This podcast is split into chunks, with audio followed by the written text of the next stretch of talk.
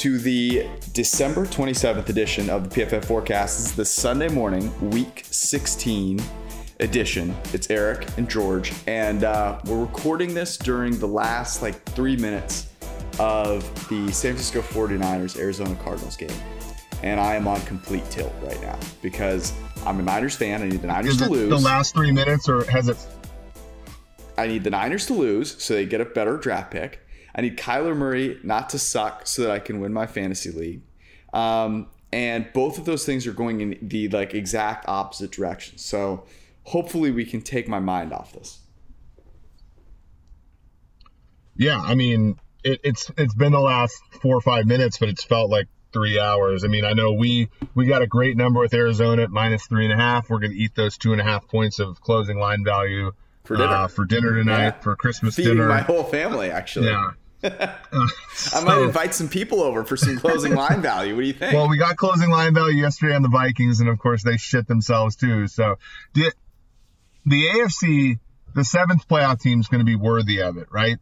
The the seventh playoff team in the NFC is going to be a dog shit football team. Yeah. And like, unfortunately, uh, it might end up being Chicago and Mitch Trubisky. Mitch Trubisky taking the Bears to the playoffs for the t- second time in third in three years, which is uh, pretty funny. Um, so does this mean are you upset with this in the in the same way like the bills in in 2018 2017 were upset?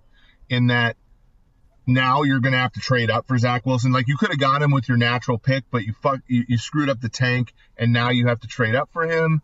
Or is it like a is it a okay we gotta roll I'm- steve kornacki be damned we're gonna roll with jimmy g a little bit more. I'm worried that um, that we'll be so far off. Like I thought we would have had to trade up for him anyways.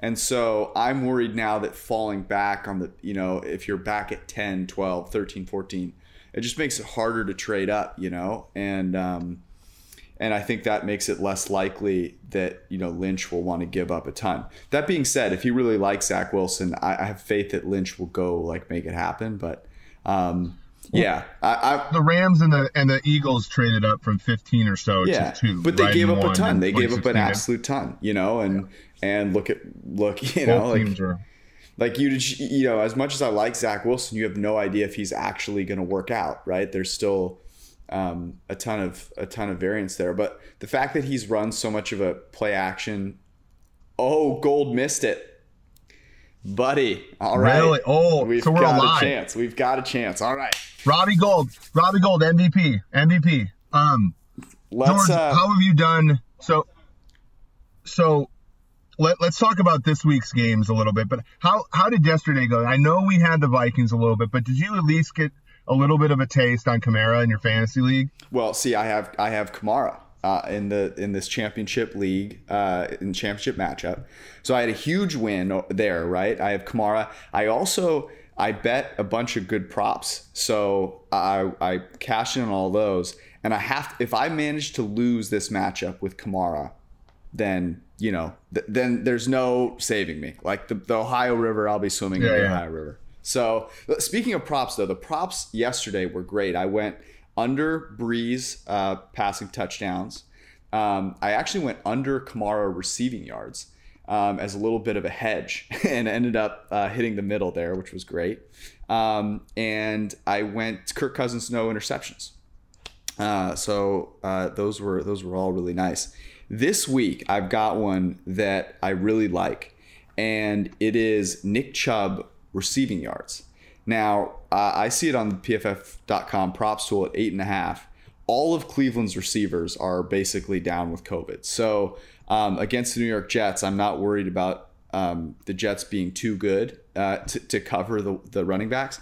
So over eight and a half receiving yards for Chubb is one I like. And on the same game, I also like Baker over nine and a half rushing yards for the exact same reasons.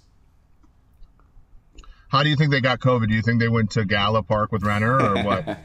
Uh, you guys will appreciate this inside joke that, that are listening. Gal Park, for those of you listening, is like a wannabe Vegas club here in Cincinnati. So it wouldn't be beyond the realm of possibility.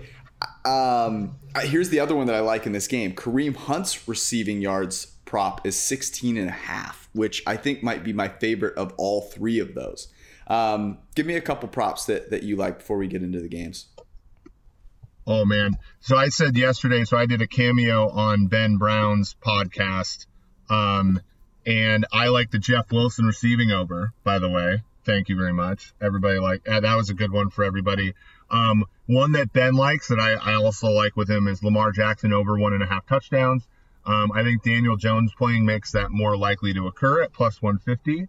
Um, I, man, the, these are all, and and here's one that's been hitting the last few weeks, and I think it has a lot, of, and I'm gonna stay in the same game. Miles Boykin over 12 and a half receiving yards. He's been getting a target or two every single week, um, and I think you know it's it's a really it's a solid send there. Remember, you can uh, tune into the PFF live show at 11:30 a.m. tomorrow on the PFF YouTube channel, and we'll have a bunch more props there. Let's jump into the Sunday slate now. So, um, obviously, a bunch Did of these games. games all suck, by the way. What'd you say? These games all kind of suck, right? I mean, there's a there's only a couple The of good ones that we From- like. From a betting perspective, I think there are a couple of interesting ones, um, and I'll start with uh, with this one here, which is the the Chiefs and the Falcons. Falcons ten and a half point underdog. Tyreek Hill's questionable. The Chiefs have not covered in a very long time. Um, you know, these big spreads have been something that they just have been not uh, not anywhere close to covering.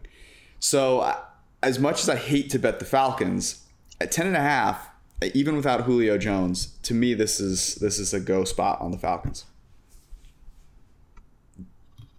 Yeah, I don't hate it. Um, here, here's a here's the deal though. I think, um, I I think that the Chiefs are going to extend here. One of the things I was I was sort of like relaying my opinion to some people about whether I think the Chiefs should rest their starters half of this game, um, you know, half you know half of tw- week week 17, and I was assured by a few people that Andy doesn't rest his guys until it's clinched. And they're contrary to some belief, which is that if Tampa Bay would have won and New Orleans would have won, that the Chiefs would have clinched based on strength of victory. That's actually not true. They, they don't clinch this weekend for sure unless they win or uh, or Pittsburgh loses or Buffalo. Like it, it's not in the bag yet for them. So they're going to play their guys today uh, or tomorrow. I mean, to me, that's that's my only deterrent. But at the same time, as you said, they've had a hard time covering three point spreads, seven point spreads, let alone ten and a half. So I don't think I could lay it with the Chiefs here. I do kind of like over in this game. Um, you know, because I, I think that there's going to be some scoring. Um, speaking of over, I also like over in the Indy Pittsburgh game. Yeah, and and Indy Pittsburgh, I still really like. Indianapolis, this line has been jumping um, uh, over and back uh, between zero. Um, n- neither of those matter all that much. Um, it's not crossing three. Um, we've talked about that a bunch on uh, the forecast on Wednesday, and I think everyone just still expects the Steelers to be good because they started out 11 and 0. Like I, I really think that is still anchoring people here. And if you look at just what they've been over the past five games, I, I, st- I think this number is still short. Like I think Indy should be a three point favorite in this game. Um, let's talk Yeah, about a couple Indy, of the. Indy was laying a point and a half. Now they're getting a point. We've seen a number of these line moves here. I, I don't think it's warranted. I think that the I think that the Steelers are not a good enough outfit to beat Pittsburgh straight up. And I, or sorry, uh, Indy Indy's a far better outfit than Pittsburgh. I don't think Pittsburgh can beat Indy straight up. Okay, so here are um, a couple of. Uh, th- there's really not a lot of value here. We've seen lines move, like for example, Tennessee was three and a half point underdogs. Now it's three. I struggle to pick either side of that. Dallas now a three point underdog at home, so you lose that that three if you're betting the Eagles. Um, but let's talk about Seattle and Los Angeles here for a second. Um, basically, a pick 'em. Seattle minus one at home. The last time these two teams played, like the Los Angeles Rams defense had figured out how to stop Seattle. Okay, they had Aaron Donald up front, Jalen Ramsey outside, Darious Williams was fantastic. Are you betting on that happening again? Like we talk about this all the time. Like don't bet on defenses being great. But I, you know, this is tricky because Seattle has not looked like Seattle of late.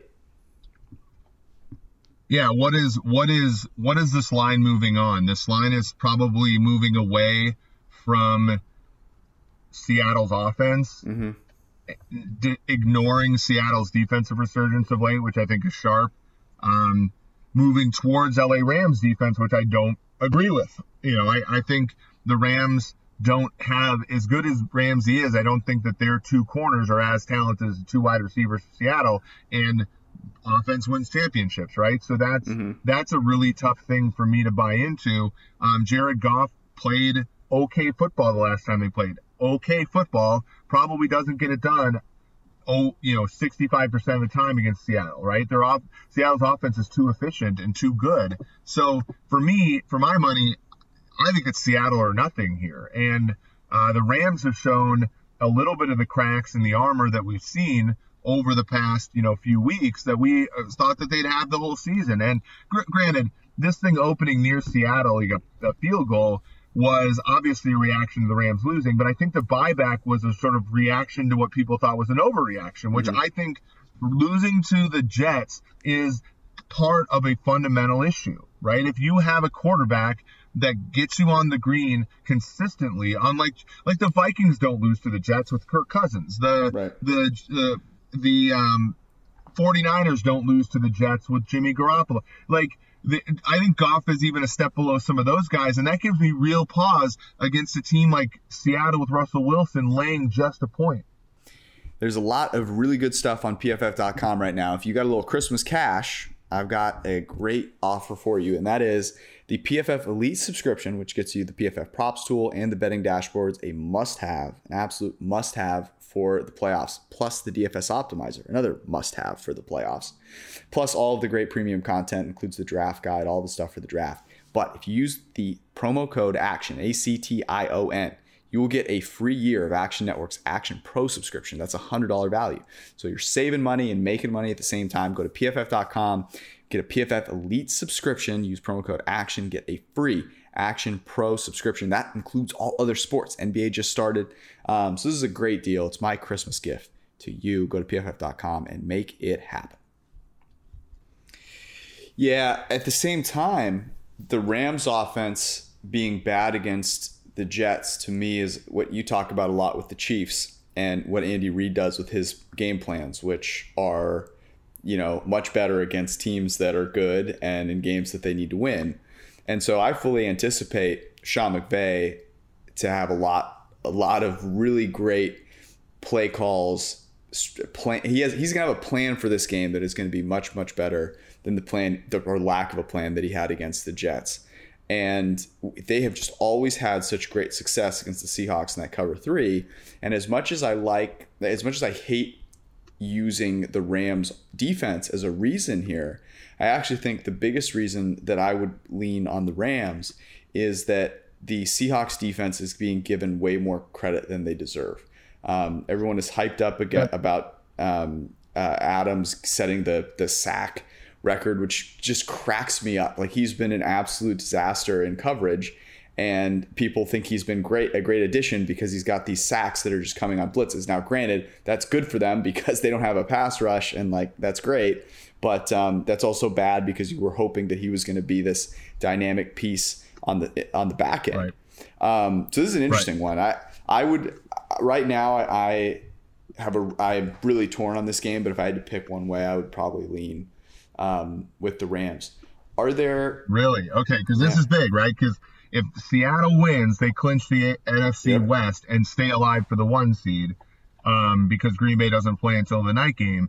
Um, if the Rams win, now they set up a matchup with Arizona next week that not only determines whether the Rams win the NFC West, but whether Arizona gets in the playoffs because there's a really small chance that the Bears will lose to both Jacksonville and to Green Bay, and they have the tiebreaker with Arizona. So that sets up a really interesting matchup the following week, which man, we were talking about the possible NBC Sunday Night Football matchups. You know, it's Washington, Philly, possibly it's Cleveland, Pittsburgh. But there's a there's permutations as we found out where neither one of those games matters either. Mm-hmm. Um, you know, for both teams. But the Rams Cardinals one could be a sneaky Sunday Night Football game where it sort of matters to both teams. Yeah, it'd be very interesting. Um, are there any like teasers because it's hard. There's not a ton of value on the There board. aren't there aren't that many good teasers left, George. I would say, I mean, so the Chicago back down to one and a half is still an option for you. So Chicago Houston, I think, is the one that we gave out on the show. I think that that's still value. Cleveland is down to six and a half now, so you're basically teasing favorites down to a pick. Um, but a lot of these are teams are protected now. Um, there, for a brief moment, there was a Las Vegas Raiders plus two and a half tonight that that you know Ben and I teased with you know Arizona minus zero to show how big of a donkey we were. Um, but you know, again, if you like the Raiders enough to tease it up to eight and a half from two and a half, and the number slips to three even, you just take the three even. That Right. that's a better value, right? Like that's what we try to teach people. Um, so not a ton here, man. I mean, not a ton here. Uh, I'm interested to see in the four o'clock hour what Carolina and Washington do, man. That that's a big game.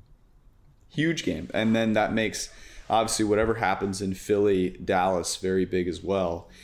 Uh, Let's talk about the Sunday night game a little bit. Tennessee uh, was about a three and a half point underdog for most of the week. It's now three. We agree with this line movement, right? We would have taken, uh, we had value on Tennessee as a three and a half point underdog. The total's at 54. Um, I was going through this matchup again this morning neither of these teams have anything resembling a defense. Both these teams have very good offenses. Like what how does this not go uh, this seems like it's an it's a high total, but I mean this should be just a, an absolute score festival. I, I don't understand. I, I think that this would be if I had to bet the night game, I would go props and I would go with the over. Oh yeah, I look. I think the I I can't bet under this game, but I can see why you wouldn't bet over. Here's why. I think pace is an important part of what both of these teams try to do, and if you get any sort of both of these quarterbacks and and offenses have been really good red zone teams, right? Tennessee, especially since the beginning of the year, right? Like last year, they were an amazing red zone team. Early in the season, you saw Stephen Gostkowski every five seconds on NFL red zone, but now, you know, they're starting to score with will. Both of these teams want to eat the eat the clock up for eight minutes, right? And then both of the teams want. And if you end up, let's say you go field goal, field goal in the first quarter, then I kind of want to bet some live over. But I can't bet under here because exactly what you're saying. You're betting against two really efficient offenses. Betting over though, you're betting against the idea that both of them are pretty slow offenses. Yeah, no, that's true. It's a good point. Um, it's going to be a, a Derrick Henry. I can I can just tell you right now. The, the the matchup the matchup is the reason why this has come down to three. If you take pure power numbers, let me look here. I think pure power numbers three is probably a little short. So we have Green Bay. Uh, I guess no. I mean that and actually we have Tennessee at four point four points better than the average team. Green Bay about five and a half. Home field advantage is basically nothing, so you put it at two. Um, so No, I was going to say that I think the matchup favorite. This is just probably a better, uh, you know, bet in Tennessee's favor. I think the the this bet is probably better for Tennessee than the pure power numbers would suggest because of the matchup with what Tennessee represents versus what Green Bay tries to put out there defensively. here's something that I, I think could be an X factor. And if you were forcing me to take the spread one way or the other, I'd take Tennessee. And the reason being is that everyone is focusing on how it's a great matchup for Henry, but it's a great matchup for Ryan Tannehill.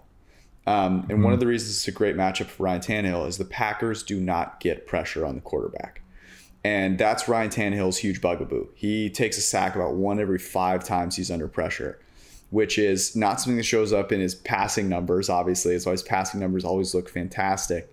Um, but it's a main reason why that offense can get slowed down because they don't throw the ball that much. Green Bay can't get pressure on the quarterback. And I think that will mean that Ryan Tannehill has an opportunity. It's just like that game against Cleveland, where everyone thought Cleveland was going to come out and run the heck out of the ball. I could see Tennessee coming out and having a ton of passing success here. AJ Brown, Corey Davis, Ryan Tannehill. Um, and I think the reason this has gotten up to three, first off, the fact that it's a key number, but second off, you know, people believe that the cold in Green Bay impacts things. Um, I'm going to go ahead and fade that narrative. It gets cold in Nashville too.